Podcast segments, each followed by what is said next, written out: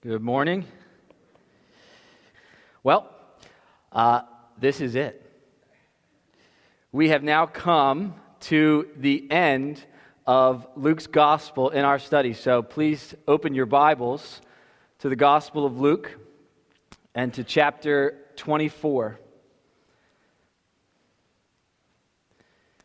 It's been a little over two years uh, since we began our study in the Gospel of Luke, and uh, Kyle let me know that this would be the 82nd message uh, that we have here at Green Tree heard in this Gospel.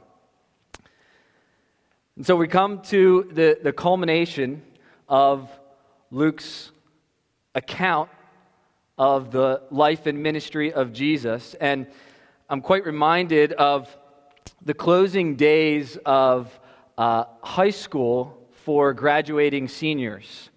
Um, there's conversations about all the things that they have gone through, uh, all the memories that they have shared. There's plans to do some, some final uh, things together that are traditions that they have developed over their years of studying together with their classmates. And then there's also, uh, there's also the blunt reality that they need to move on that there's something else coming. And so some of those closing conversations in the last days of high school are a lot about what's next?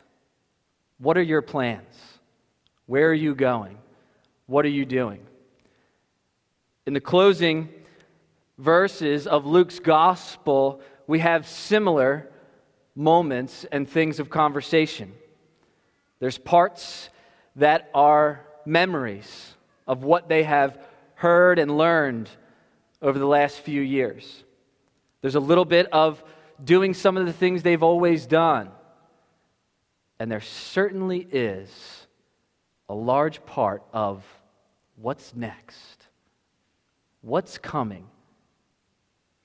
And so Luke records these closing moments to do a number of things for us and primarily it is meant to give us certainty that this risen Jesus is calling his disciples to the what's next.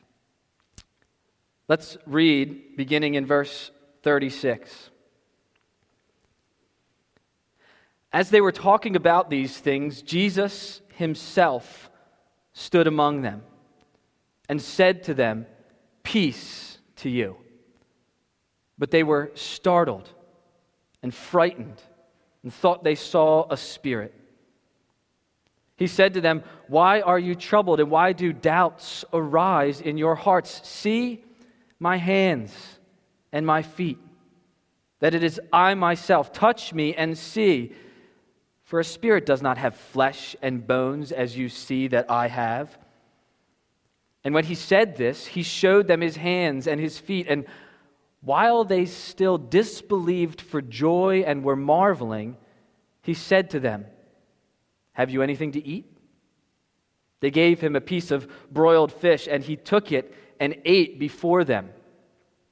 Then he said to them, These are my words that I spoke to you while I was still with you that everything written about me in the law of Moses and the prophets and the Psalms must be fulfilled. Then he opened their minds to understand the scriptures. And he said to them, Thus it is written that the Christ should suffer and on the third day rise from the dead, and that repentance for the forgiveness of sins should be proclaimed in his name to all nations beginning from Jerusalem.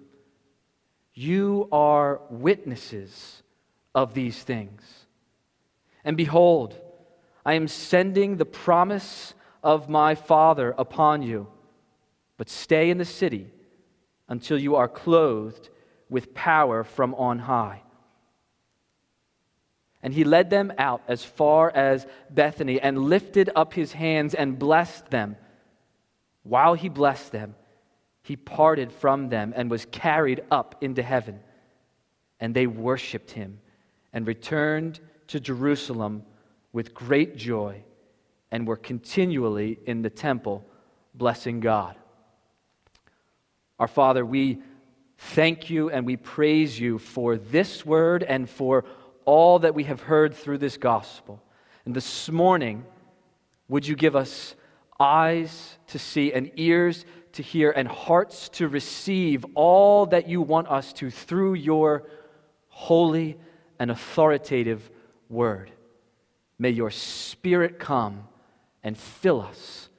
In Jesus' name, amen. So, in this text, we have the risen Jesus in physical bodily form coming and appearing to his disciples. For the first time since his death, these men get glimpses and the physical appearance of Jesus. And here, Luke means for us to understand what is going on for these disciples. That this encounter with the risen Jesus is meant to bring certainty where there is doubts. It's meant to fill them with a surety of what has taken place so that their faith is solidified. And then they are called to continue in the mission that Jesus has begun with them. This text brings us this eyewitness account, but then it also undergirds all of that with the message and testimony of Scripture all along. That all of these things have taken place for certainty to be found. The whole of Luke's gospel was written for the purpose of certainty, knowing who Jesus is and responding in faith to carry out his mission. And so, this text for us this morning is meant to bring us a certainty. And it's meant to call from us a response. And the only appropriate response to believing the risen Jesus is to carry out his mission with joy. That's what we're to get from this word this morning that the only appropriate response to seeing and believing the risen Jesus is to carry out his mission with joy. Let's look at this first section, verses 36 to 43, and you can see again that this is meant to bring certainty. The disciples are gathered together, likely in the upper room where they had shared the final meal with Jesus just some days before. They're gathered together, and it's late in the evening on the third day. These men are filled with confusion, sorrow, guilt, their minds and their hearts are downcast.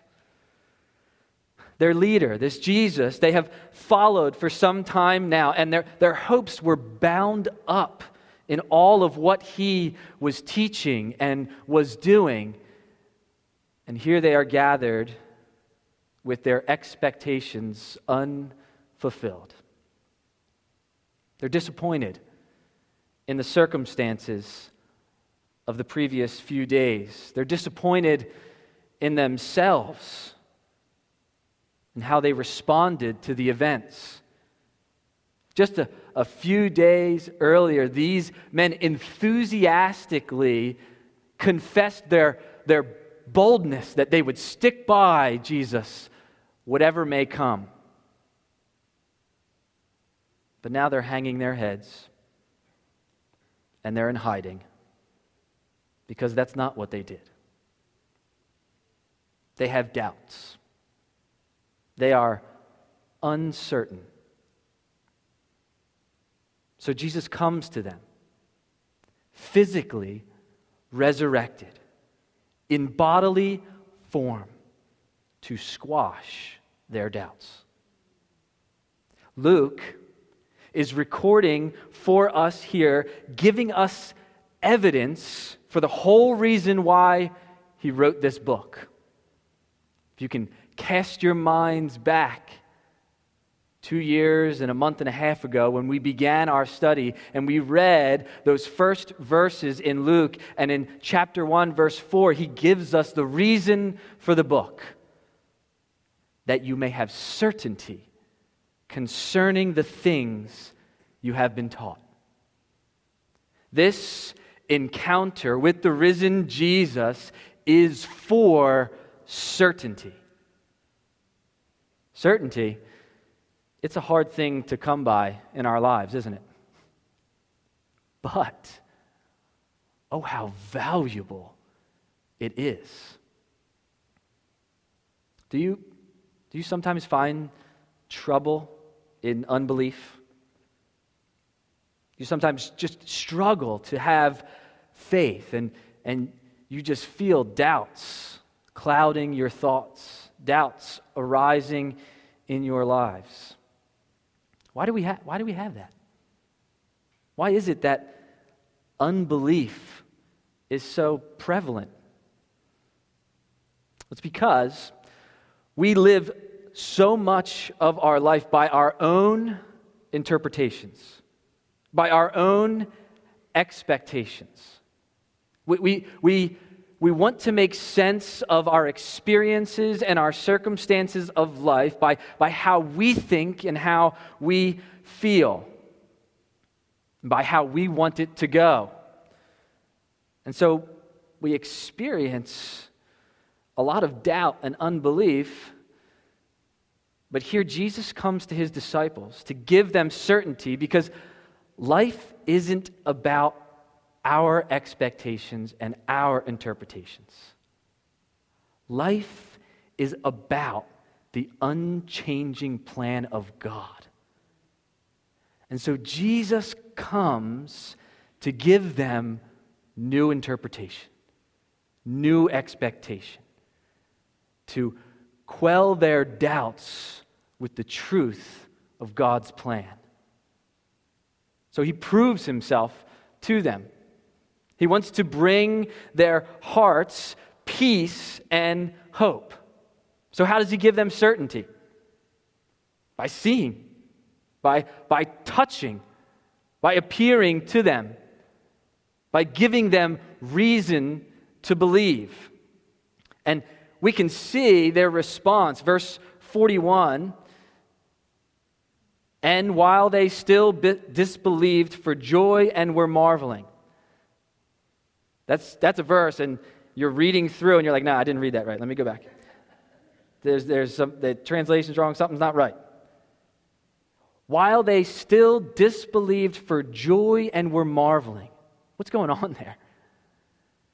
Luke's trying to capture the, the whirling thoughts of these men as they are drenched in doubt, and yet certainty is before them physically, flesh and bones right in front of their eyes. And so, as their minds whirl to try and catch a, a, a, hold of what is going on, they're staggering with thoughts, beginning to believe and yet wondering how can it be. It's, it's almost like how unusual things happen in our lives, and we're kind of like, I, I can't believe that just happened.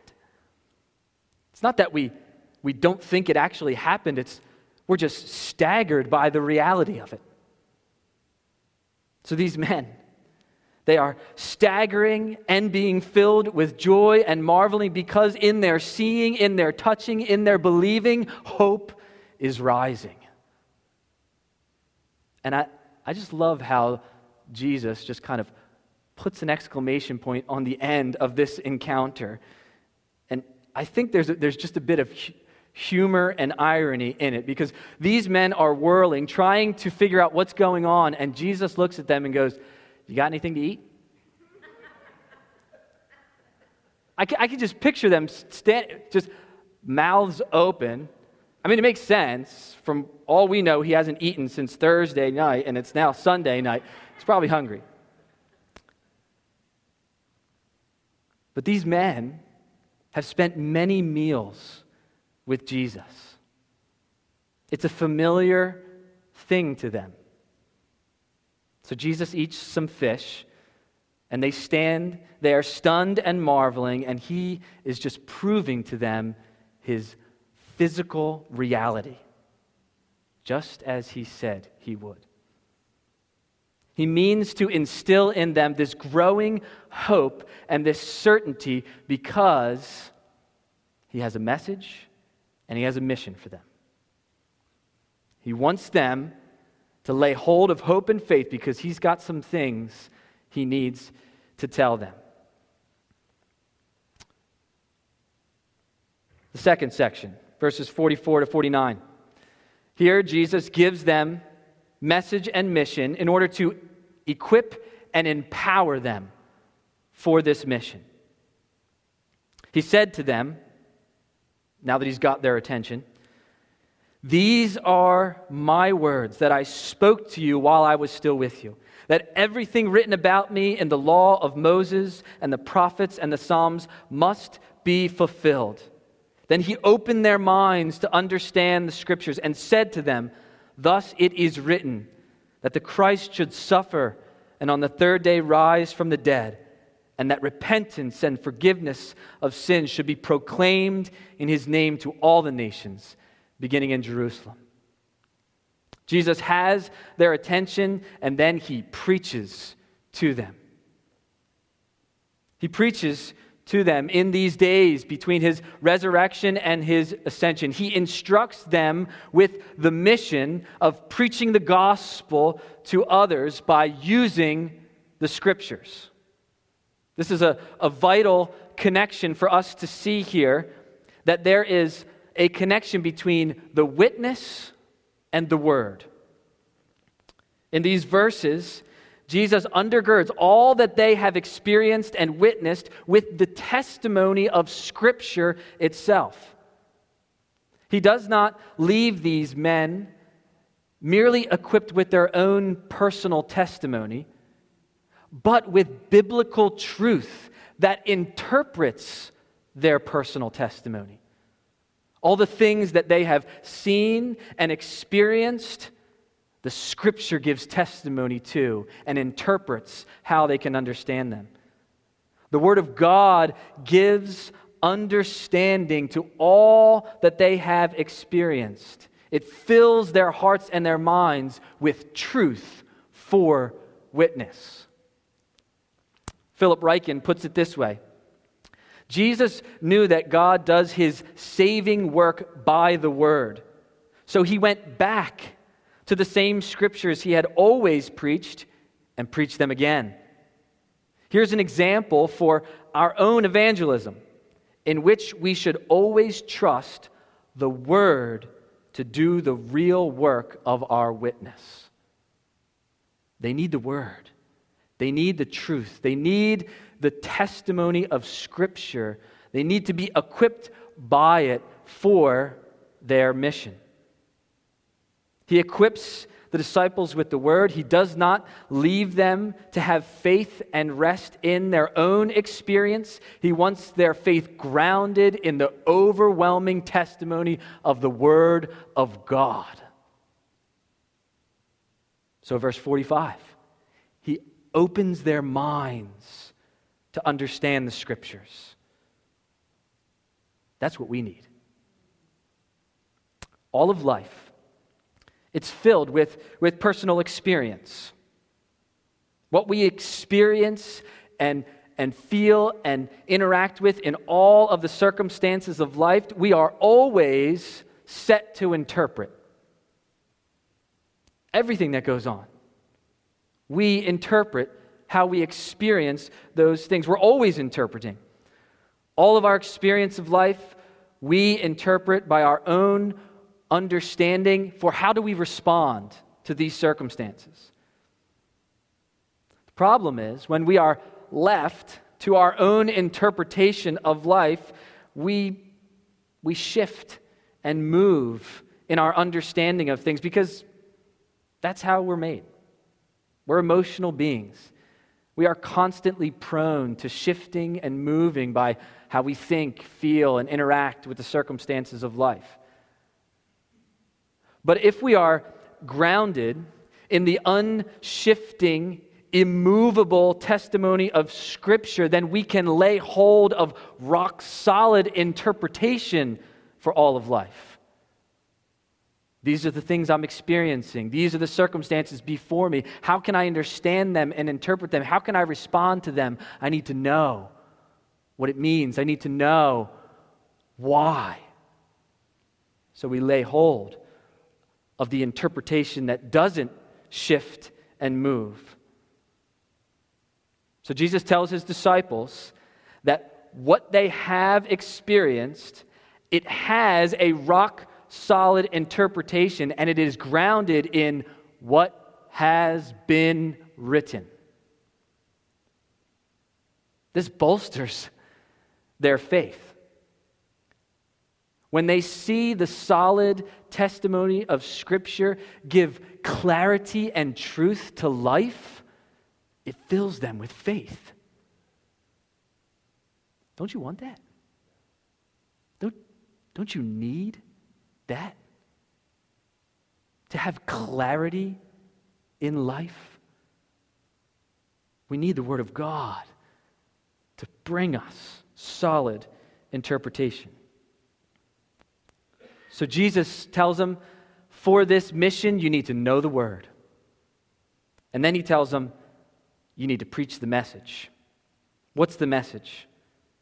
Verse 47 that repentance for the forgiveness of sins should be proclaimed in his name to all nations, beginning in Jerusalem. The message is repentance for the forgiveness of sins. The message of the gospel, it is a message about the mission of God to rescue those who are lost.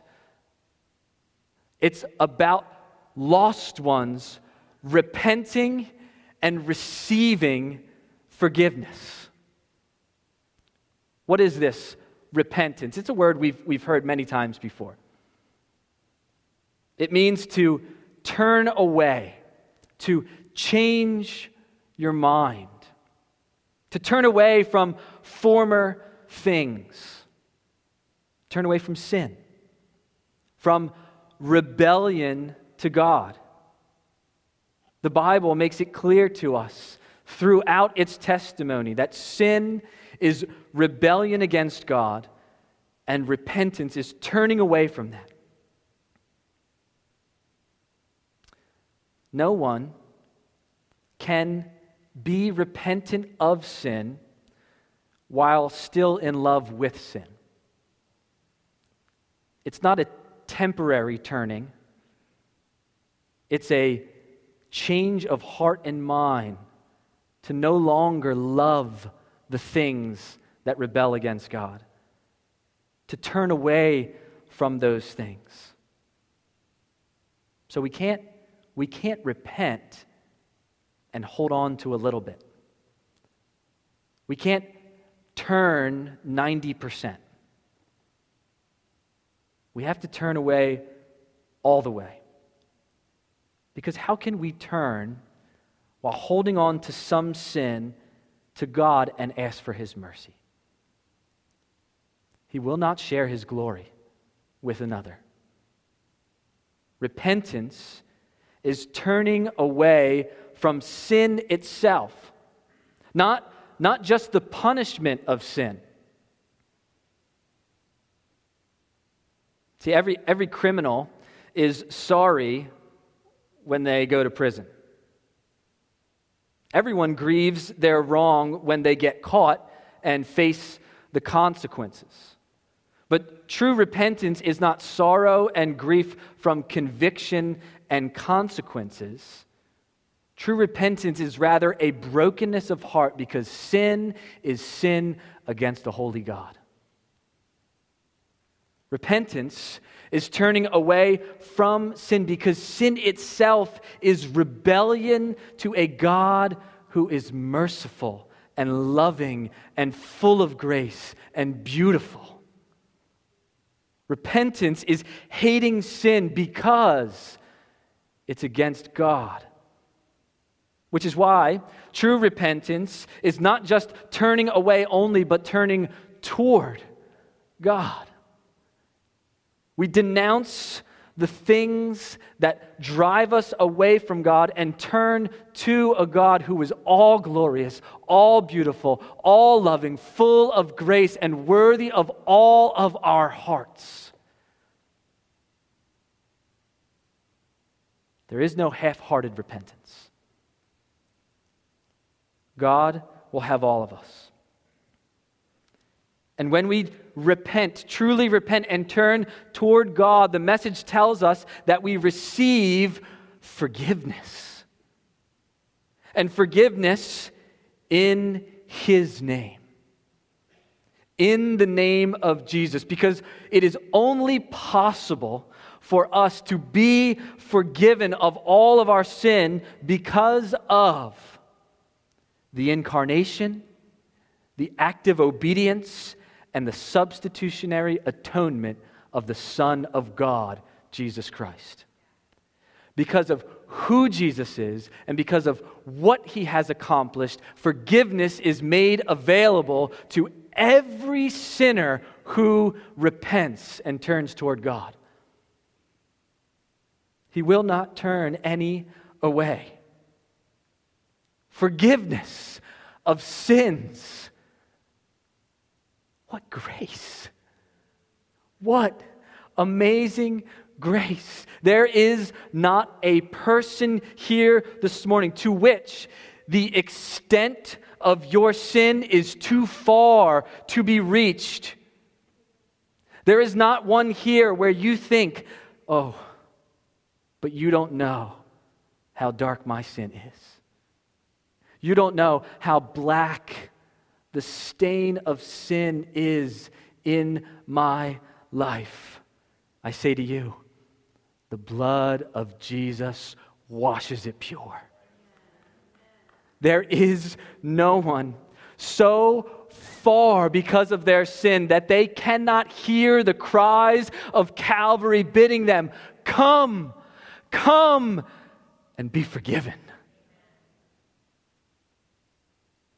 Are you forgiven? Do you know that grace and mercy of the forgiveness of God in His name? Oh, come. Come to Him. He will not turn you away. Now, this message, this message is it's not just for a moment of conversion. It is a message that every Christian needs every day. Right? The gospel, it's, it's to be applied to our lives again and again. When we respond to the message of repentance and forgiveness, and the Spirit does the work to change a person's heart, to take them from unbelief and to faith, and they are saved in that moment and forever. But the Christian life is a life of ongoing change, right? It's a, it's a life of transformation, becoming more and more like Jesus as the Spirit applies the truth of these things to our hearts and to our minds. And again and again, we're being transformed. Therefore, we constantly need this message. We don't graduate from the class that teaches the gospel, it's a class for all of life the message of repentance and forgiveness of sins. J.C. Ryle speaks of it this way He says, Happy is that Christian who keeps these two points continually before his eyes repentance and forgiveness. They are not merely elementary truths and milk for babes. The highest standard of sanctity is nothing more than a continual growth in the practical knowledge of these two points. We need this message, and we need to share this message. Jesus tells them, Know the word, preach the message to who? To those who are lost, to the nations, to all of them. Jesus gives them the message to preach and tells them, Go and share it to all nations. The disciples of Jesus are to be on this mission as witnesses to all the nations, starting in Jerusalem. This message of repentance and forgiveness is a message for every lost soul in every part of the world, for every time in history. And Jesus calls them to start right where they are. He calls every disciple to know the word, to preach the message to everyone, and start right where you are. Every Christian is to be a witness. Every Christian is a missionary. Every Christian is a preacher. And we're called to bring this message to those who are lost and to start right where you are. So, who is right where you are? Who is it in your close circle? Neighbors, family members, co workers, in your house, parents. Oh, parents, preach this message to your kids. They need to be evangelized. They need to know repentance and forgiveness. Be faithful. Th- thank you because I know that the parents of this church are faithful to do this. So, this mission that Jesus is passing on to his disciples, notice it is a mission that is according to the scriptures. What Jesus says in verse 44, where he says, All the things that have been written must be fulfilled. And then he opens the disciples' minds to understand that the things that are written must take place and be fulfilled. Yes, he's talking about his death. Yes, he's talking about his resurrection, but he's also talking about the mission of proclamation. He's telling them that all must be fulfilled, and it is written that these things should be proclaimed to all the nations. I wonder what scriptures Jesus opened their minds to.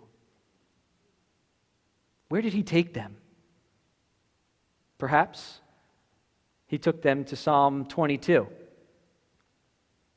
And he said, Hey, friends, do you remember a few days ago when I was dying on that cross?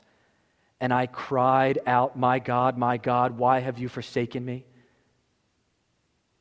And then he said, a little bit further along in that psalm, do you remember that it says, All the ends of the earth shall remember and turn to the Lord, and all the families of the nations shall worship before you? Maybe he took them to Psalm 98 and verse 2, where it says, The Lord has made known his salvation, he has revealed his righteousness in the sight of the nations. Maybe he took them to the prophet Isaiah, where he says, It is too light a thing that you should be my servant to raise up the tribes of Jacob and to bring back the preserved of Israel. I will make you as a light for the nations, that my salvation may reach to the end of the earth. Luke picks up on what that prophet says and Luke records for us, if you remember back in the beginning of his gospel, when the child Jesus is being presented in the temple, and Simeon has the fulfillment before him of that child, and he says, Lord, now you are letting your servant depart in peace according to your word, for my eyes have seen your salvation, that you have prepared in the presence of all peoples a light for revelation to the Gentiles and for glory to your people Israel.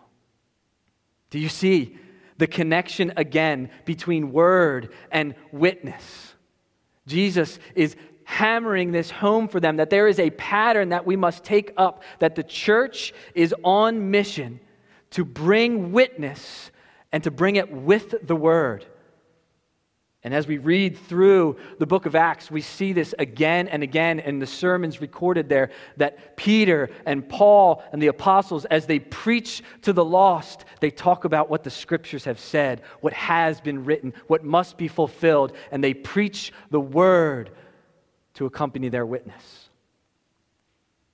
Beginning in Jerusalem, start their part of the mission in the place where it all went down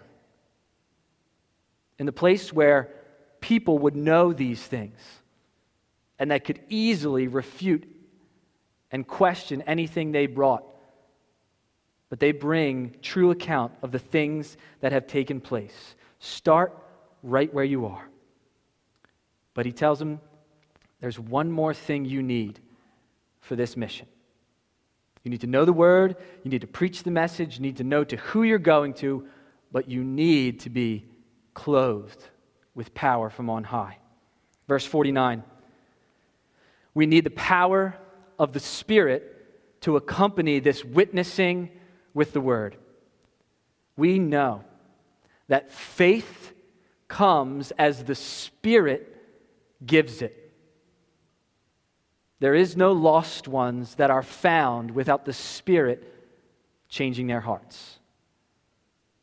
The Spirit is necessary to open blind eyes and to soften hard hearts. And so he tells them, Wait, and the Spirit will come upon you. The Spirit of God will fill you and empower you to preach this message and to change people's lives. Notice, notice the Trinity in verse 49. Jesus says, Behold, I, the Son, am sending the promise of my Father upon you. And stay in the city until you are clothed with power, with the Spirit from on high. The triune nature of God fills and upholds the mission of the gospel going forward.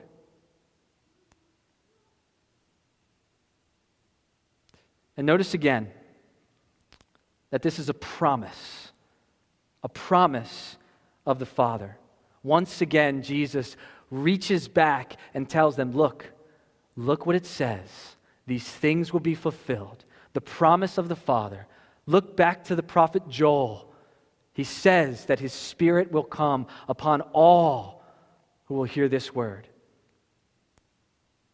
The witness and the word and the power of the Spirit will go forward. In the final verses of Luke's gospel, we have recorded for us the, the culmination, right? The completion of Jesus' earthly mission. He has accomplished all he needed to while on earth and has given his disciples all they needed while he was with them. So he brings them out of the city, not far off, to the area of Bethany, to the Mount of Olives. He raises up his hands and he blesses them. And as he's blessing them, he goes up into heaven to be seated at the right hand of the Father, to reign in glory as the God man. His ascension is the entrance into glory. Can you imagine what that scene looked like on the other side of glory? Thousands, stadiums upon stadiums filled with angels on their feet, applauding and praising Jesus, risen and now reigning in glory. He is there today. He is seated at the right hand of the Father, reigning over all of history as the risen Christ.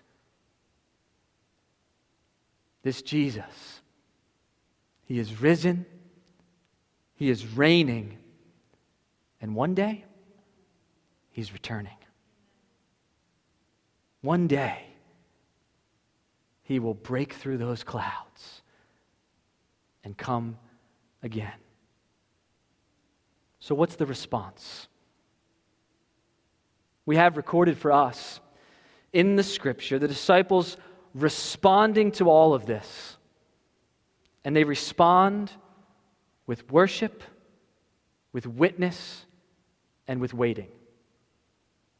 Because Jesus is risen, reigning, and returning, the disciples respond by worshiping, witnessing, and waiting. And this threefold response is what the church, what we are called to do as well. We're to worship. Verse 52 tells us that they worshiped him and they returned to Jerusalem and they were in the temple blessing God. Those who believe in the risen Jesus must be continually worshiping because that's what we were made to do. Faith, belief, certainty in this risen Jesus and the, the glorious reality of the gospel, it wells up in us and it overflows in worship unto God. God made you a worshiper. And when we have certainty of these things, of the reality of repentance and forgiveness of sins, then oh, may our lives ever be worshiping this God who is worthy of it. May we be a church who spends our days in worship. It's, it's the only appropriate response to receiving forgiveness, to be a people gathered worshiping. That's what makes this the best day of the week. There is no time, no place like it. The people who have miraculously, by the Spirit, been rescued and forgiven gather together in praise of the risen and reigning Christ. There's nothing like it. Oh, I wish tomorrow were Sunday. We get to do it all again. So the church responds with worship, and the church responds with witness. We've been given here by the risen Christ the mission that he began. The commission that Luke records for the disciples is to carry out what Jesus' mission is. And we have, we have the book of Acts as this response to this commission. That's, that's Luke's part two in the saga. The church goes on mission. And, and what's critical for us to understand is that this mission, it's not, it's not birthed here at the end of the gospel with, with this great commission. It's not the beginning of the mission where Jesus tells them to go and to preach. And we can often think that the goal of missions is the salvation of souls. That's a part of it. But, the very heart of missions is that God would be known, loved, and worshiped. That's, that's what the mission is so that people, lost ones, would come to know, love, and worship God. That's been God's mission all along. It didn't begin at the end of Luke's gospel. This mission began in Genesis 1 with the creative activity of God to make himself known. Missions began on page one. And so, when we are called to go on mission, we are being called to join God in what his ongoing mission is, in revealing himself that he would be known, loved, and worshiped. That's encouraging. That's humbling. But it's encouraging. The mission is not reliant on our ability. We're just joining God in what He's already doing. So it can fill us with confidence. It can fill us with joy to be on this mission because we're witnessing to God. to bring lost ones to come, look, know him, love him, worship him. Come and see. Look what has been written. We get to join God in his mission. So we worship, we witness, and we wait. Tells us in the beginning of Acts that as Jesus was ascended, these men were standing around, stare, just staring up in the sky. And two men in dazzling clothes come along. They're like, What are you guys looking at? He's going to come back in the same way that he went. So the church actively waits with great hope and anticipation. Just like kids throughout the month of December, waiting for Christmas Day. That anticipation builds, and they can't wait for Christmas morning to come. So, all their, all their excitement, all their joy, everything is bound up in, in that day getting closer and closer and closer to them. Their eyes are set on it, and it works its way back to, to, to lift them up, to encourage them, and to fill them. Sometimes waiting is challenging. But the joy of the day to come, it, it works its way back to produce in us hope and eager anticipation. So, for the Christian, for the church, knowing Jesus is returning soon should build in us a longing for that day, a dissatisfaction with this day, and a compulsion to be faithful every day. We long for that day to come. And we know that this, all that we have around us, there's something far better, far greater. And so we're compelled in this day to be faithful because that day is coming. The book of Acts, which records the church on mission, it does not end with a period. It ends with an ellipsis. You know those three dancing dots on your text message? We all know what those dots mean, right? There's, there's something else coming. I'm just waiting for something to come. Acts is the record of the mission of Jesus being carried out through his followers, empowered by the Spirit, but it doesn't end in chapter 28. It's a mission that is carried out by every follower in the church until he comes again. There's more to come. Those little dots. There's more witnessing to be done. There's more to take place, more souls to be saved, more to be added to the number. There are more lost ones to come to know, love, and worship God until Jesus comes again. Let's pray. Our Father in heaven, we praise you and thank you. For you are a God that is filled with grace and mercy and love. And you have given us the message of repentance and forgiveness. And you have added to the number of those who know, love, and worship you. And we ask for more. We ask, Lord, that you would bring more, that you would use us, that we would be witnesses joining your mission, proclaiming this message, and that you, by your Spirit, would add more. We pray in Jesus' name. Amen.